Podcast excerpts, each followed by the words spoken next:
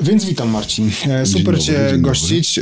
Nie wiem, o czym dzisiaj będziemy rozmawiali, bo nie widzieliśmy się dużo czasu, więc na pewno pojawią się jakieś wątki, które niespodziewanie nam wyjdą w trakcie.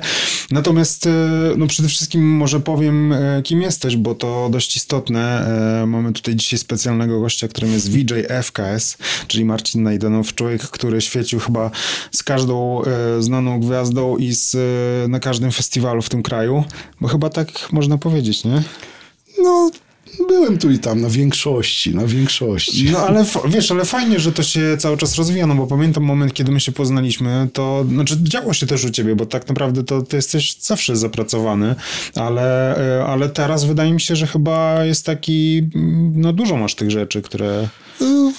Teraz po pandemii raczej jakby, znaczy wcześniej też było, ale teraz taki jest popandemiczny wybuch po prostu, no bo też i publika potrzebuje rozrywki, wrócić do koncertów, już może mają dość online'u, także no teraz się dzieje. A pandemia dużo zmieniła w świecie VJingu, w tym świadku świecenia i robienia wizuali?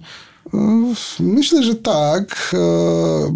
Ja zrobiłem częściowo. Na początek musieliśmy się nauczyć trochę toolsów online, żeby niektórych rzeczy robić, ale potem już stwierdziłem, że robię sobie przerwę trochę też, bo potrzebowałem jakby odpocząć od tego wszystkiego. Czy się zmieniło? Tak jak rozmawialiśmy tutaj jakby idąc, część ludzi, na przykład w tej chwili brakuje ludzi, jeżeli chodzi o VJ, opraw wizualnych imprez brakuje, bo niektórzy zajęli się czymś innym, znaleźli stałą pracę, zwiększyli etat, stwierdzili, że już są za starzy na całonocne świecenia. Także teraz na przykład odczuwam brak ludzi i duże zainteresowanie, dużo imprez. Także no jest zmiana, jest. A powiedz mi tak w ogóle, bo to jest dla mnie bardzo istotne, bo ja na przykład słysząc muzykę od razu rozbieram ją na części pierwsze i na to, co ja bym tam zrobił inaczej, albo jak to jest zrobione, jak to jest wykonane, a ty jako VJ na pewno słuchasz tej muzyki w trochę inny sposób, bo myślisz od razu pewnie w kategoriach, jak będziesz do tego świecił, jak to będzie wyglądało, nie? Dokładnie. Bardzo często, nawet kiedyś sobie myślałem o tym, że taki artykulik napisać a propos tego, jak my w ogóle do tego podchodzimy, czy przynajmniej ja, no nie wiem jak inni, bo nie jestem w stanie sprawdzić, co się tam w procesie twórczym w głowie dzieje, ale artykuł miał się nazywać "W poszukiwaniu jednego dźwięku". I to właśnie jest ciekawe, że my, przynajmniej ja w tym trochę inaczej, tak jak mówisz, słucham tą muzykę, bo teraz tak, dzielę sobie ją na, no powiedzmy tam basy, średnie, wysokie, co się dzieje. Szukam ciekawych dźwięków, których mogę akcentować, złapać się ich. Oraz też patrzę, co się dzieje właśnie a propos tempa. Mogę nie wyrazić się fachowo, bo ja z muzyką... Nie, na razie używasz samych określeń, tak, które idealnie... Tempo właśnie, czy jest jakiś drop w tym kawałku, czy coś budujemy, czy ten kawałek opada, czy jest jakiś nastrój w tym kawałku, że ja, nie wiem, w tym momencie na przykład puszczę jakiś obrazek, który, nie wiem, na przykład ostatnio na jednej imprezie był DJ transowy, no i tam w tych kawałkach transowych dość dużo się dzieje i ten kawałek tak zjechał leciutko, już tak się unosi, jest taki, no trochę kosmiczny taki dźwięk. Ja wjechałem z takim wielkim lupem, takiej kuli jakby prawie ziemskiej i tak nagle patrzę, taki las telefonów do nagrywania. Także tak rozkładamy to i mogę też powiedzieć, jakby podsumowując tą część naszej pracy, że ja po imprezie mogę nie pamiętać nawet dany DJ, co zagrał, bo my słuchamy zupełnie inaczej, rozkładamy tą muzykę na czynniki pierwsze, tak jak mówisz, żeby się złapać któregoś dźwięku. Jeżeli oczywiście robisz pod muzykę, bo możesz nie robić pod muzykę, możesz sobie po prostu puszczać te obrazki. No tak, ale powiedz mi, no właśnie, ty jednak robisz to w zgodzie z utworem i tak, żeby to pasowało. No właśnie, ale ciekawe dla mnie jest to, bo wydaje mi się, że w tym wszystkim stanowisz bardzo istotny tak naprawdę punkt takiego koncertu, bo dla ludzi dzisiaj koncerty, znaczy ja w ogóle mam takie poczucie, że koncerty już przestały wystarczać, w sensie, że wiesz, jak wyjdzie gitarzysta, perkusista, basista na scenę i zagrają sobie koncert, To nie zadziała po prostu. No teraz dla ludzi może nie o tyle jakby, bo te koncerty trochę ewoluowały, no nie? To nie stało się wczoraj, no bo tam oświetlenie, nie wiem, sceneria, miejsce, w którym to jest urządzane, nie wiem, ekrany diodowe są coraz tańsze, teraz każda firma je ma, możesz sobie zamówić, ile tam budżet pozwala, jeżeli to jest coraz tańsze, no to coraz większe te ekrany są, czasami, nie wiem, zamawiamy po 100 metrów kwadratowych gdzieś tam na jakimś festiwalu i to też nie jest jakiś największy. I wynika z różnych tam, tak słyszałem środowiskowo, ankiet i różnych, że właśnie się dla ludzi teraz się liczy jakby to całe doświadczenie. No właśnie. Że jest to właśnie ta oprawa, design sceny, jak wygląda. No lokalizację już wspomnieliśmy, to jest już sprawa jasna. Masy takich rzeczy i właśnie jakby ludzie też widzę, że po tym jak czasami przychodzą do nas albo po imprezie, albo w ogóle co dziwne gdzieś na ulicy nas rozpoznają, że dla nich ta oprawa wizualna zaczęła być bardzo ważna.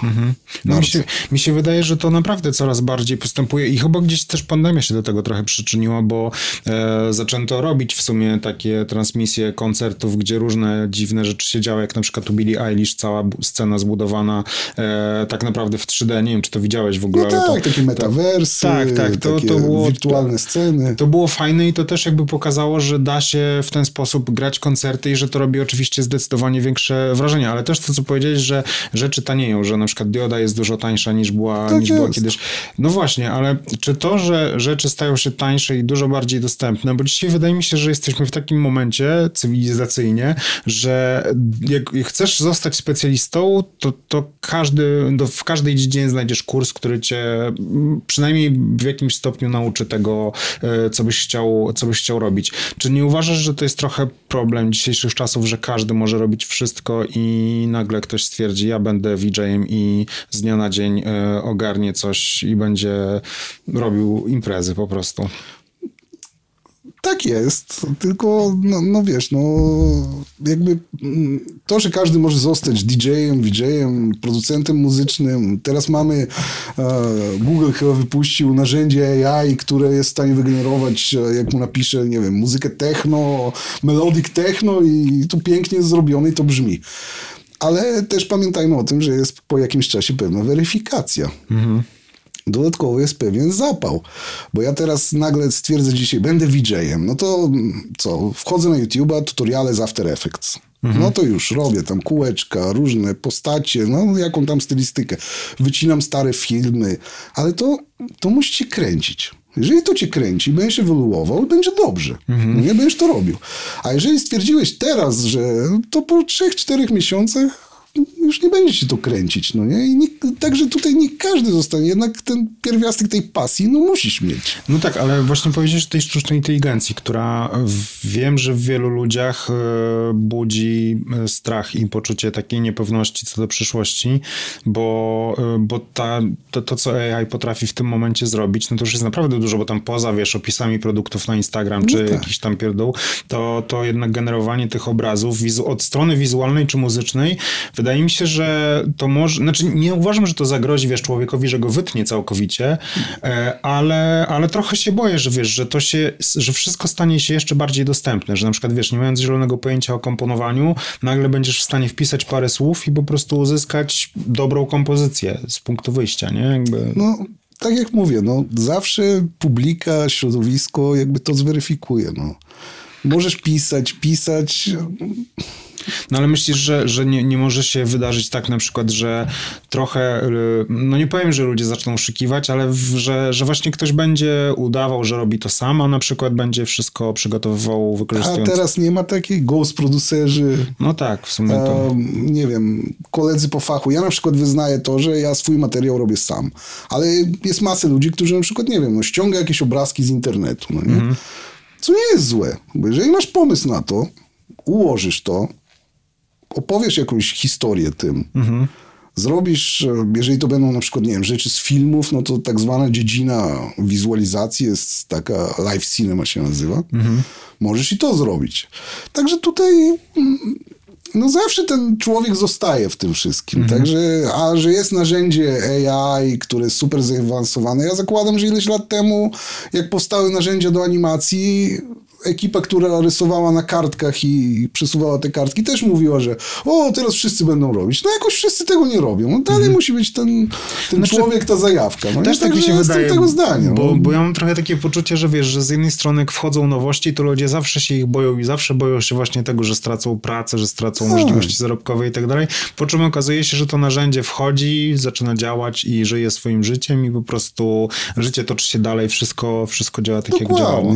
No, mówię, no ta weryfikacja publiczności, to wszystko. Na przykład teraz są produkowane jakieś teledyski, nie wiem, AI-em. Wygląda to ciekawie jako zjawisko, ale na przykład dla mnie jako historyjka w tym teledysku, albo ten efekt w ogóle generowania tych postaci, ten morphing, powiedzmy, mi się to nie podoba. No wiem, mówiłeś mi o tym, to ciekawe. No właśnie ciekawe jestem, czy pojawi się na przykład jakaś nowa fobia, tak jak rozmawialiśmy o fobii, strachu przed dziurami, to czy powstanie fobia generowania. Tak. Obawy przed generowaniem. U mnie to powoduje takie odruchy wymiotne, że tak powiem. Jasne, ale powiedz mi w ogóle, jeśli chodzi o przygotowanie twoje do koncertu, bo co tak naprawdę, zanim taki koncert się odbędzie, zanim taki występ będzie miał miejsce i zanim zaczniesz świecić, to co VJ musi przygotować? No bo powiedziałeś, że to ma After Effects, ale może powiesz trochę więcej. Nie, to jest wtórne. Jeżeli chodzi o narzędzia, to jest wtórne. Raczej współpracowałem z tobą między innymi w Xanaxie, no to wtedy jak przygotowaliśmy w ogóle, to jest taka trasa, że nawet do dnia dzisiejszego jak puszczę sobie płytę, bo moja córka słucha namiętnie Xanaxu. Pamiętam w danym kawałku, co z Bartkiem Dziedowiczem, pozdrawiam, robiliśmy, bo on robił światło, a ja obrazki. No i pierwszym krokiem jest w ogóle osłuchać się tego zespołu. Zobaczyć, co w tym kawałku się dzieje. Czy jest wokalistka, czy nie ma. Czy ten kawałek ma jakąś taką... Czy jest zrobiony refren, zwrotka, koniec. Nie? Czy tam coś się dzieje, czy gdzieś jest przedłużane. Czy w trakcie koncertu jest grana inna wersja. Czy ta wersja może być przeciągnięta. Potem też... I teraz tu są dwie drogi, jeżeli chodzi o przygotowanie materiału wizualnego pod utwór. Jeden jest to, co chce zespół. A drugi to jest... to, co ja sobie wyobrażam, jak ja bym to pokazał. No i pierwsze zależy, bo są artyści, którzy mają pewną wizję, nie wiem, zatytułowany album i to jest robione, ale są na przykład panie od managementu i różnych, które mówią, no ten kawałek jest taki taneczny, to tutaj kulę dyskotekową, niech ona tam wjedzie, kręci się i na koniec wybucha. No i tutaj ja już zaczynam odpuszczać ten projekt. Bo nie o to chodzi.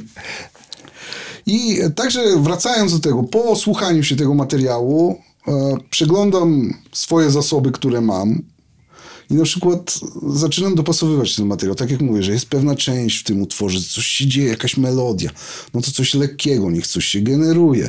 Potem ruszamy z jakimś bitem, no to dobra, no to tutaj trzeba by było coś dodać takiego bardziej dynamicznego, albo w ogóle tymi ekranami jakiś taki flash zrobić. Także zaczynam sobie to wyobrażać, no potem siadamy z artystami, weryfikujemy, połowa tego może wypaść, bądź nie. W zależności od tego, czy trafiłem, czy nie. Potem dorabiamy materiał. Tak jak u was na przykład było... Boże, z tym wilkiem. Jak był ten kawałek? Kły. Tak, kły. No to tam w pewnym momencie właśnie ten wilk się pojawiał. No to materiał trzeba było... Ja takiego wilka nie miałem w swoich zbiorach. To był dorabiany, pokazywaliśmy go, on sobie tam stał. Ale też nie lubię takie nawiązania, że na przykład śpiewamy o czymś w kawałku i nagle to pokazujemy, no nie? To jest takie... No nie wiem, obraz też jak oglądamy jakiś, no też każdy go interpretuje inaczej. To jest takie za oczywiste, no nie? Śpiewamy o gwiazdach, no to z tyłu Droga Mleczna, no nie? No i super. No ale właśnie, czy ludzie trochę nie mają tak... Znaczy, to pytanie, wiesz, jakby nie stawiam tutaj tezy, ale czy to nie jest tak, że trochę ludzie lubią te rozwiązania, które dla nas są tanie i które dla nas są takie... że wiesz, my mamy świadomość na przykład, że właśnie kula dyskotekowa to jest coś, co... No raczej, grów. Nie no, że raczej wiesz, bym to traktował w kategorię chłopciachu niż czegoś fajnego, a z drugiej strony dla właśnie osób, które przychodzą na taki gig, może taka kula dyskotekowa mogłaby się okazać czymś super. To już super nie jest tak, to się zmieniło. Kiedyś w Polsce było tak, że ludzie mało jeździli, te koncerty były, albo te super koncerty takie dla wszystkich, albo był taki, przynajmniej ja tak to widzę, taki underground, że te zespoły, różne lokale, które istniały swojego czasu, mniejsze sale, ale teraz w dobie tanich linii lotniczych, nie wiem, ludzie może się wzbogacili, ich stać na jeżdżenie po Europie, po świecie. Są ludzie, co odwiedzają wielkie festiwale na pustyni w Stanach, o których mogliśmy sobie ileś lat temu pomarzyć. No, tak. No bo pamiętajmy, mieszkamy w Europie Wschodniej, no nie? I zaczęli więcej jeździć, zobaczyli o wiele więcej, że to można inaczej, że można tak. Już się zaczyna konkurencja, że u nas na przykład w kraju są porównania już festiwali albo imprez do imprez zachodnich, które się odbywają już od iluś tam lat, albo w ogóle ta kultura tam powstała, albo ten festiwal w ogóle był prekursorem czegoś innego. Także świadomość się zwiększa i nie zadowolisz ich kulą dyskotekową.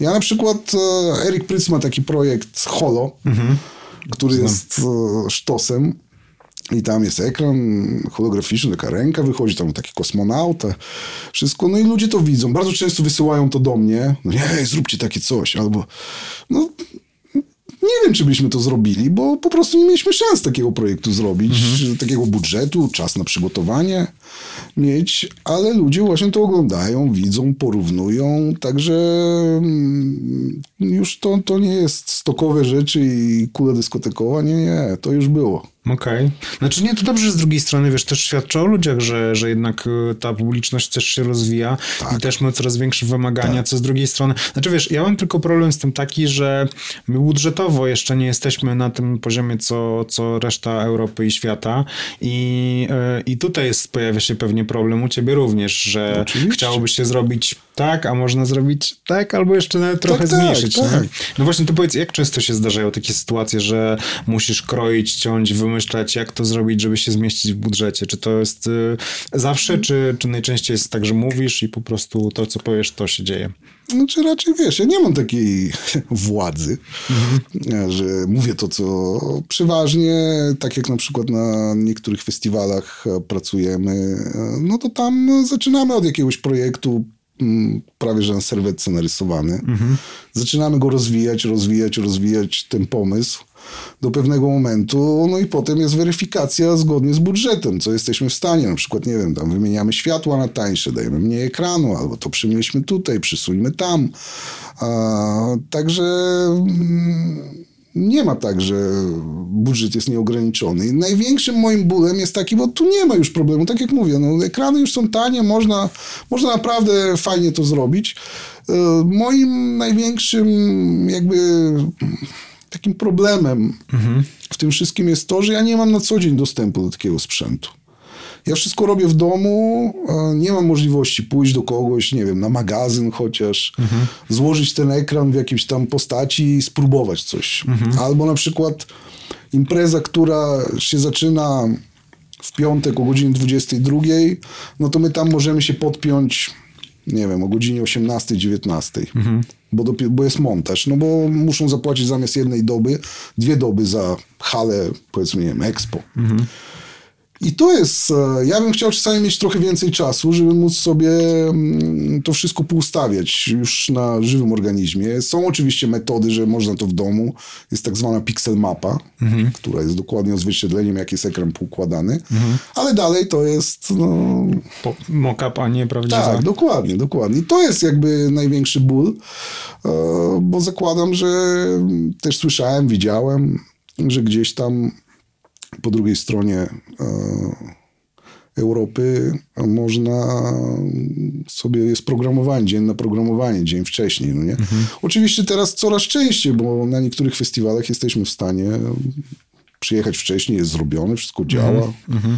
Także to dużo daje, bardzo dużo. To jest w ogóle tak pomocne. No to jest tak zwana próba. No, innej próby nie mam. No tak, a powiedz mi jeszcze jedną rzecz, bo tak się zastanawiam nad tym, jak to jest w momencie, znaczy jak się w ogóle zostaje VJ-em, bo to jest ciekawa opcja, bo ktoś może pomyśleć, że chciałby. I teraz pytanie, od czego w ogóle się zabrać do tego tematu? Do VJ-ingu, od czego się zabrać? Trzeba lubić muzykę po pierwsze. To u ciebie nie problem. No u mnie nie problem. A potem jakby taką właśnie, co chcemy pokazać, bo to po części jest taki teledysk na żywo generowany, po części jak my tą muzykę widzimy i myślę, że trzeba trochę jakby materiału takiego zrobić, który, nie wiem, jeżeli robimy techno, no to co, idziemy w ten rytm 4/4, te basy, tam hit-hety, no i zaczynamy sobie tam różne rzeczy robić, czy to są... Nawet może być i obraz, który wyświetlimy, taki statyczny, no nie? Ale jakiś pomysł na to byśmy mieli, jakiś taki klimat, nie wiem, tam no, w techno wszyscy są na czarno, coś się tam dzieje, nie wiem, hip-hop jest, nie wiem, jak zaczniesz graffiti, blokowiska, nie wiem, gangsterzy. Także, no myślę, że pomysł właśnie na interpretację tej muzyki, tak, co pokazać tym ludziom, oprócz tego, co dodać do tej muzyki. Bo obraz jest dodatkiem jakby do niej. No tak, nie? Ale trochę o takiej technicznej też stronie chciałbym o tym z tobą pogadać, bo nie wiem jak jest, bo wiem jak jest w produkcji muzyki, że tych dawów, w których można produkować muzykę jest po prostu zatrzęsienie i od ciebie zależy, który wybierzesz. W DJingu ja wiem, że ty korzystasz z Resolume'a, ale czy są jakieś alternatywy na przykład software'owe? Tylko możemy rozróżnić programy do tworzenia animacji, czyli jak zaczniesz tam After Effects, czy w 3D, tam Cinema, Blender, który jest gratis i bardzo się robi teraz popularny. Programy do cięcia wideo przez Premiery, Vegas, Final Cuty. Także w zależności od tego, co chcemy robić, jeżeli chcemy jakieś rzeczy animować, jeżeli chcemy ciąć, jeżeli chcemy jakieś efekty dorzucać, popsuć obraz. Niektórzy robią chyba nawet ten data moshing, że tam zamieniają różne bity w pliku i tam się różne efekty takie bardzo ciekawe, glitchowe pojawiają. Także jest ta część programów do tworzenia kontentu. A potem jest rodzina programów do wyświetlania, do live'u, czyli do takiego grania obrazem. No i tam jak zaczniemy przez Resolume, który się stał już standardem branżowym. Kiedyś był takim programikiem, że jak wchodziliśmy z Resolume'em, to panowie realizatorzy, którzy pracowali na dużych systemach, wy od tych maziai tam poklikacie trochę w tym Resolume'ie, a nagle Resolume się stał potężnym narzędziem. Cenowo też nie jest drogi porównując do innych. Oczywiście nie wszystko tam zrobimy, bo są systemy o wiele bardziej zaawansowane, które tam śledzą, można kamery do nich podpinać. I Resolume potem jest, to chłopaki ze Szwajcarii to robią, Module 8, on jest taki modułowy, coś jak u was, że dorzucamy sobie różne rzeczy, bo Resolume jest bardziej zamknięty. Tam teraz dopiero się zaczynają różne efekty do niego pojawiać, zewnętrznych deweloperów. Potem jest, jeszcze 5-6 programów, VDMX też jest bardzo popularny. Kiedyś był bardzo ciekawy Text Machine, że w oparciu o typografię się robiło różne rzeczy. No i jeszcze takich ileś małych jakichś. PVP chyba był też do mappingów, ale głównie teraz jest Resolume. No i też jeżeli chodzi o ostatnio w sobotę była koleżanka, która już używała Touch Designera, czyli już kodowanie obrazu, przetwarzanie na żywo. Także już jakby ona pomija ten krok tworzenia kontentu, ona go koduje w tym programie i to na żywo generatywnie jest wyświetlane na ekranach, które jest bardzo fajne, ale według mnie bardzo się nadaje do jakichś instalacji takich artystyczno-wizualnych niż na żywo, bo na żywo my na przykład, nie wiem, na jakiejś imprezie z muzyką, z DJ-ami, to tam lecimy, nie wiem, 6, 7, 8 godzin na żywo, to tego dużo materiału, a generatywnych według mnie mogę być w błędzie, bo nie jestem ich fanem, no to tam to wymagało strasznie dużo czasu, także to jest bardziej... Ale można coś robić, dokładać, no, ludzie robią, także...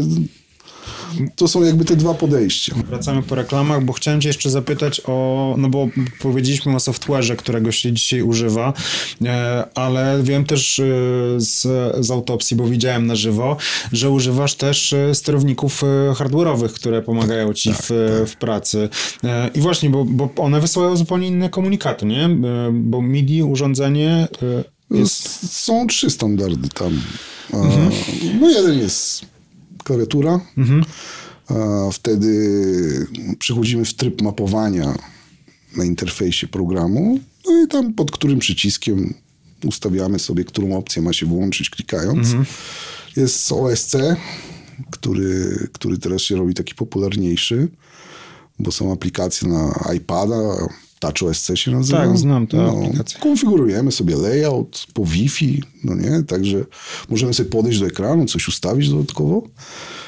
I klasyczne MIDI, dobrze znane wszystkim, jest najbardziej popularne. No i tak, używamy sterowników, bo jakby my tą muzykę wcześniej nie znamy. Mhm. No i potrzebujemy solidnej, szybkiej kontroli. Dodatkowo materiał wideo, który wrzucamy do Resoluma, czyli do oprogramowania, które jest do wyświetlania, mhm. do live'u, nam pozwala różne parametry tego klipu wideo. Mhm. Bo ten klip wideo, przynajmniej u mnie, on jest 5, 10, 15 sekund długości, nie więcej. Mhm. I on nam pomaga, jakby ten klip ma parametry, czyli jak zaczniemy od prędkości, zwalniamy go, przyspieszamy. Mhm. Rzadko używane przeze mnie. A do tego jeszcze możemy tym klipem manipulować. Jakieś rotacje, nie wiem, kolory RGB wyłączyć. Raz będzie czerwony, raz zielony, raz niebieski. Także mamy masę parametrów kontroli tego jednego klipu. Oprócz tego w tym programie są warstwy, analogicznie do Photoshopa, że klipy mogą się przenikać ze sobą. Możemy zaznaczyć w jaki sposób, czyli te same operacje, mhm. które mamy. I masę dodatkowych jeszcze innych rzeczy. Mamy całe banki z klipami, czyli te klipy tak naprawdę jak mamy pod palcami.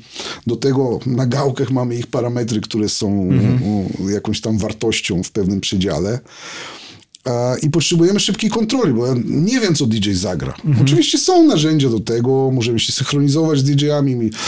U mnie na przykład Adam ma taki program, który się łączy z CD-playerami i my jesteśmy w stanie na realizatorce zobaczyć dokładnie na każdym CD-playerze, jaki kawałek wchodzi, widzimy jego waveform, widzimy, kiedy tam coś w tym kawałku się dzieje, czy kiedy on tam spada, podnosi się.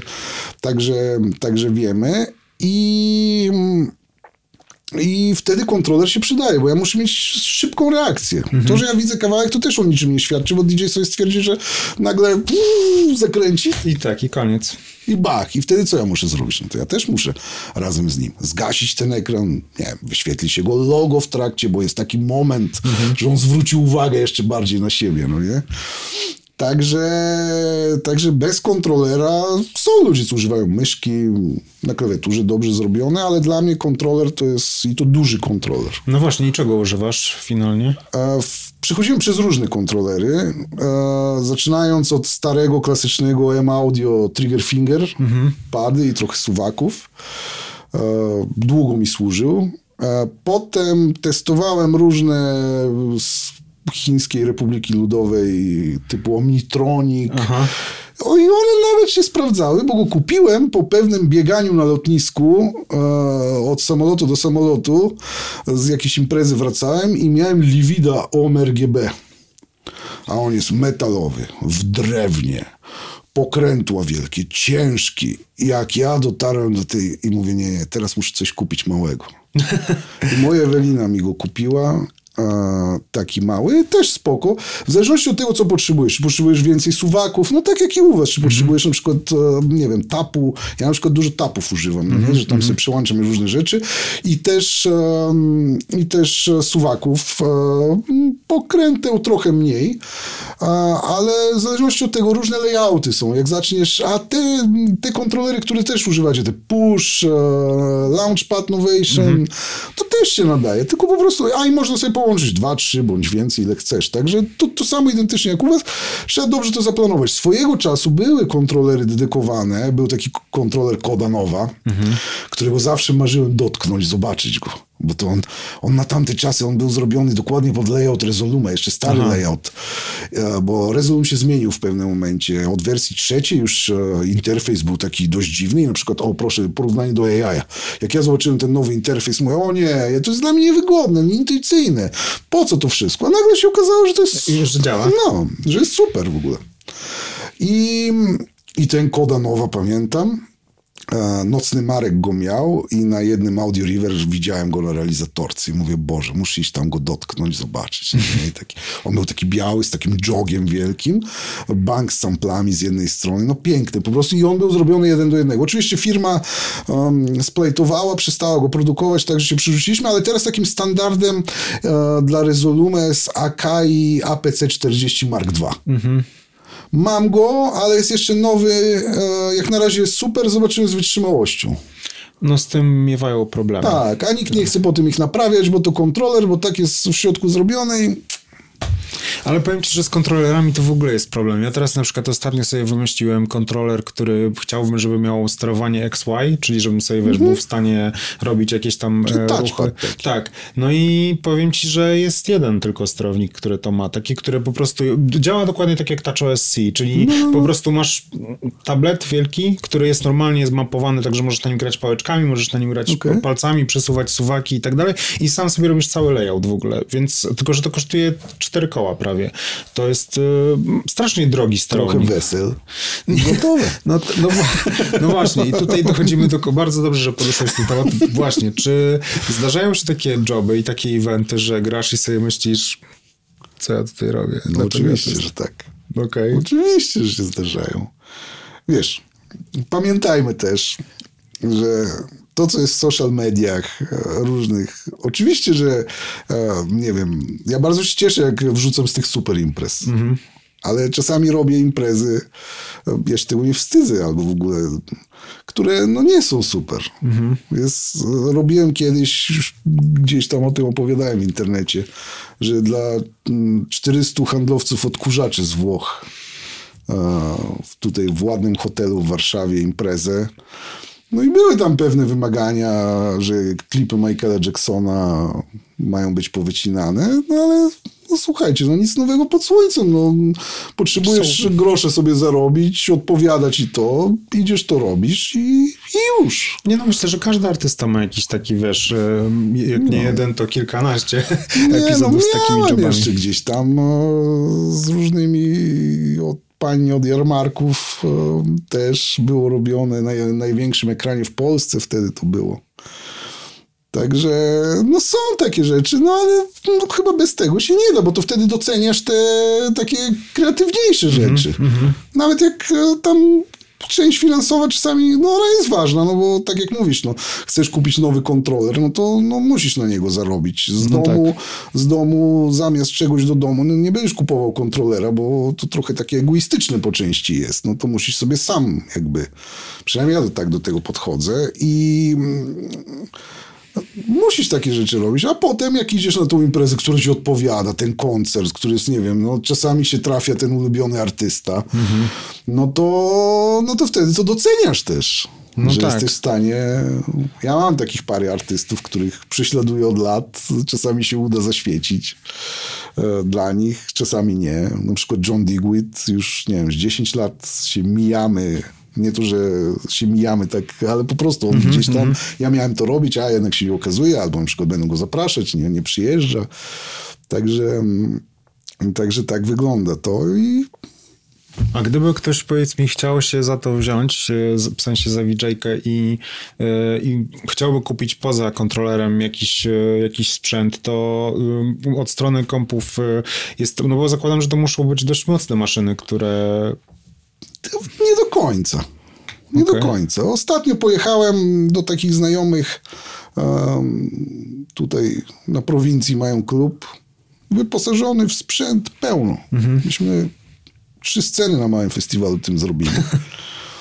I oni właśnie chcieli Resolume'a, żeby tam już sobie sterować. I wzięliśmy jeden komputer. No, jakiś polizingowy z Allegro kupiony, który tam do świateł sterował. Mhm. Mówię, daj, zobaczymy. Co się okazuje, że poszło. Aha. Bez żadnego problemu. Także no tutaj nie możemy wziąć jakiegoś starocia. Musi być karta niezintegrowana. Chociaż te nowe Intele dają radę. Dają radę. Mam takiego małego maczka z takim Intelem. Nie widzę problemu. Ale oczywiście no, większy komfort jest, jak ten sprzęt ma jakiś tam zapas. Nie wiadomo, co będzie. Na przykład czasami, teraz była ta dziewczyna z tym Touch Designerem, no to ja ją przechwyciłem przez swój komputer i wypuściłem już według pixel mapy na ekranie. Także czasami, no to też może wymagać. Chociaż nie zauważyłem, żeby coś się działo. Ale no trochę zapasu sprzętu można. Czasami rozdzielczości są coraz większe. Nie wiem, łączna rozdzielczość na przykład całej pixel mapy, całego ekranu, 4K. Także widzisz. Ale to właśnie często się zdarza, że to 4K się już pojawia, bo zakładam, że... No bo wiem na przykład, że od strony muzycznej to jesteśmy w momencie, w którym wszystko jest na najwyższej jakości, więc wideo na pewno jest dokładnie tak samo. No tutaj wchodzi... Tutaj tak, dysk musi być szybki, jeżeli są większe pliki. W zależności od tego, jaki jest bitrate pliku. Do tego... Co jeszcze? No ta rozdzielczość na wyjściu, ilość klatek, to jest też bardzo ważne. Także to są, no, coraz bardziej, no idzie w tym kierunku, ale tak patrząc z tego, co ja robię, to raczej się trzymamy w Full HD, ale od czasu właśnie na festiwalach potrafimy wyjść z tego. Chociaż te ekrany, one nie są w jednym kawałku, że to jest 4K i wow. A na przykład robimy taką strefę na Openerze i tamta strefa ma na zewnątrz, tutaj na przykład jeden pasek taki ekranu, z zewnątrz, z drugiej strony ten w środku. No to łączna rozdzielczość tych ekranów może być koło 4K. Albo nie całych tam, bo to wiadomo. A i też, co ważne w komputerze, żeby miał, tak jak na przykład Maci mają możliwości 3 monitorów zewnętrznych, no to wtedy można sobie podzielić sygnał, że na jednym wyjściu wychodzi ekran centralny, na drugim wyjściu wychodzą ekrany boczne, a na trzecim, nie wiem, coś chcemy jeszcze podłączyć, jakiś telewizor z podglądem, nie? Bo sobie tak... chcemy. Także taką swobodę, czyli tego sprzętu trzeba brać dla porównania, jeżeli chodzi o mocy, mam Maca, którego kupiłem 10 lat temu. On spokojnie sobie ciągnie w Resolume 4K na 30 klatkach na sekundę na wyjściu, bo to jest przez producenta ograniczone. Żadnego problemu. Okay. Także nie jest to aż takie wymagane. Do wyświetlania, do tworzenia, używając Aftera, programów do 3D, no to już wtedy wiemy. To już musi być maszyna konkretna, bo to strasznie dużo plików tam jest, danych mielonych, tekstury, różne rzeczy, w zależności od zaawansowania użytkownika. Także tam tak, do produkcji. No ale właśnie, czy przy tych doprodukowaniu rzeczy korzystasz też z Maca, czy... Tak, z tego samego komputera. Okay. Tylko wiesz, ja nie mam takiego materiału, bo są znajomi, którzy tam renderują ilość godzin i takie rzeczy, bo oni siedzą. Ja na przykład nie siedzę w 3D prawie w ogóle. Ja jakieś podstawowe kształty sobie robię i potem jakby manipuluję nimi, coś tam je psuję, przecinam, dokładam do nich. Nie robię jakichś skomplikowanych renderów. Także mi to wystarczy, ale wiem, że ludzie, którzy robią, oni mają oddzielne maszyny, na których to robią i czasami nawet z komputerem stacjonarnym przyjeżdżają w torbie albo w jakimś case'ie i czasami coś tam jeszcze dorabiają na miejscu. Ja bardziej jestem 2D, kreski, kropki, jakieś kompozycje takie, kształty różne, także mi to wystarczy. Dla mnie jest w porządku. Raz na 10 lat wymieniłem komputer. Okej, nie, no to spoko, to, bo w muzyce jednak jest tak, że dość szybko trzeba te komputery zmieniać. No ja myślę, że tam też, no wiesz, no każdy chce nowy komputer co roku, no nie? Też pamiętajmy o tym, no tak. W jakich czasach żyjemy, ale myślę, że jeżeli masz pewien zbiór narzędzi, który dobrze działa, to ja myślę, że jakieś 5 lat spokojnie możesz z tego korzystać. Ja wiem, że to się zmienia, no nie? Wiem, że, ale już no, pewne umiejętności, pewne tam pluginy, dodatki, jak sobie to wszystko zrobisz. Ja myślę, że 5 lat to jest tak, przynajmniej z mojej perspektywy, jest tak w porządku. Nie, może ja się zatrzymałem, wiesz. Nie zakładam. Ale powiedz mi, bo jeszcze wrócę na chwilę do tego uczenia się ewentualnego VJingu, bo właśnie o tych rzeczach, o wszystkich, o których opowiedzieliśmy, o pixel mapie, o Resolumie, o tych wszystkich, tego da się nauczyć gdzieś, czy to jest kwestia uczenia się zawsze w praktyce, jak już po prostu w praktyce, po prostu, bo no nie ma gdzie tak naprawdę, bo no tak jak mówię, nie ma dostępu do takiego sprzętu, który jest na koncertach. Ja pamiętam, że pierwszy raz, jak taki kolega mi wysłał pixel mapę, to ja nie wiedziałem, co z nią zrobić. W ogóle, co to jest, no nie? I ja wycięłem w niej dziury i tam powstawiałem wizualizację. Aha. A pixel mapa to jest jak szachownica, tak można ją traktować, że od tam, teraz żeby głupoty nie padnąć, ale powiedzmy od A1 do A8 to jest pierwsza część ekranu. Mhm. Potem kolejna część jest od A9 do A10 powiedzmy, no tak jak współrzędne, no nie? Mhm. A ja nie wiedziałem, co to jest i on mi wysłał tą pixel mapę. Jeszcze ta pixel mapa była taka dziwna, bo to wtedy robiliśmy finały Eurowizji polskiej. Zobacz, robiłem finały, ja nie wiedziałem, co to jest pixel mapa. No to też tak trochę. Ale i on mi dał i ja nie wiedziałem, co z nią zrobić. I powycinałem dziury, zrobiłem plik PNG z dziurami i wstawiłem tam lupy. I wysłałem on, nie. I dopiero. Czyli niestety, trzeba się tu uczyć w locie. Teraz oczywiście w internecie, nawet na Resolumie są te tutoriale, to już można się tego nauczyć.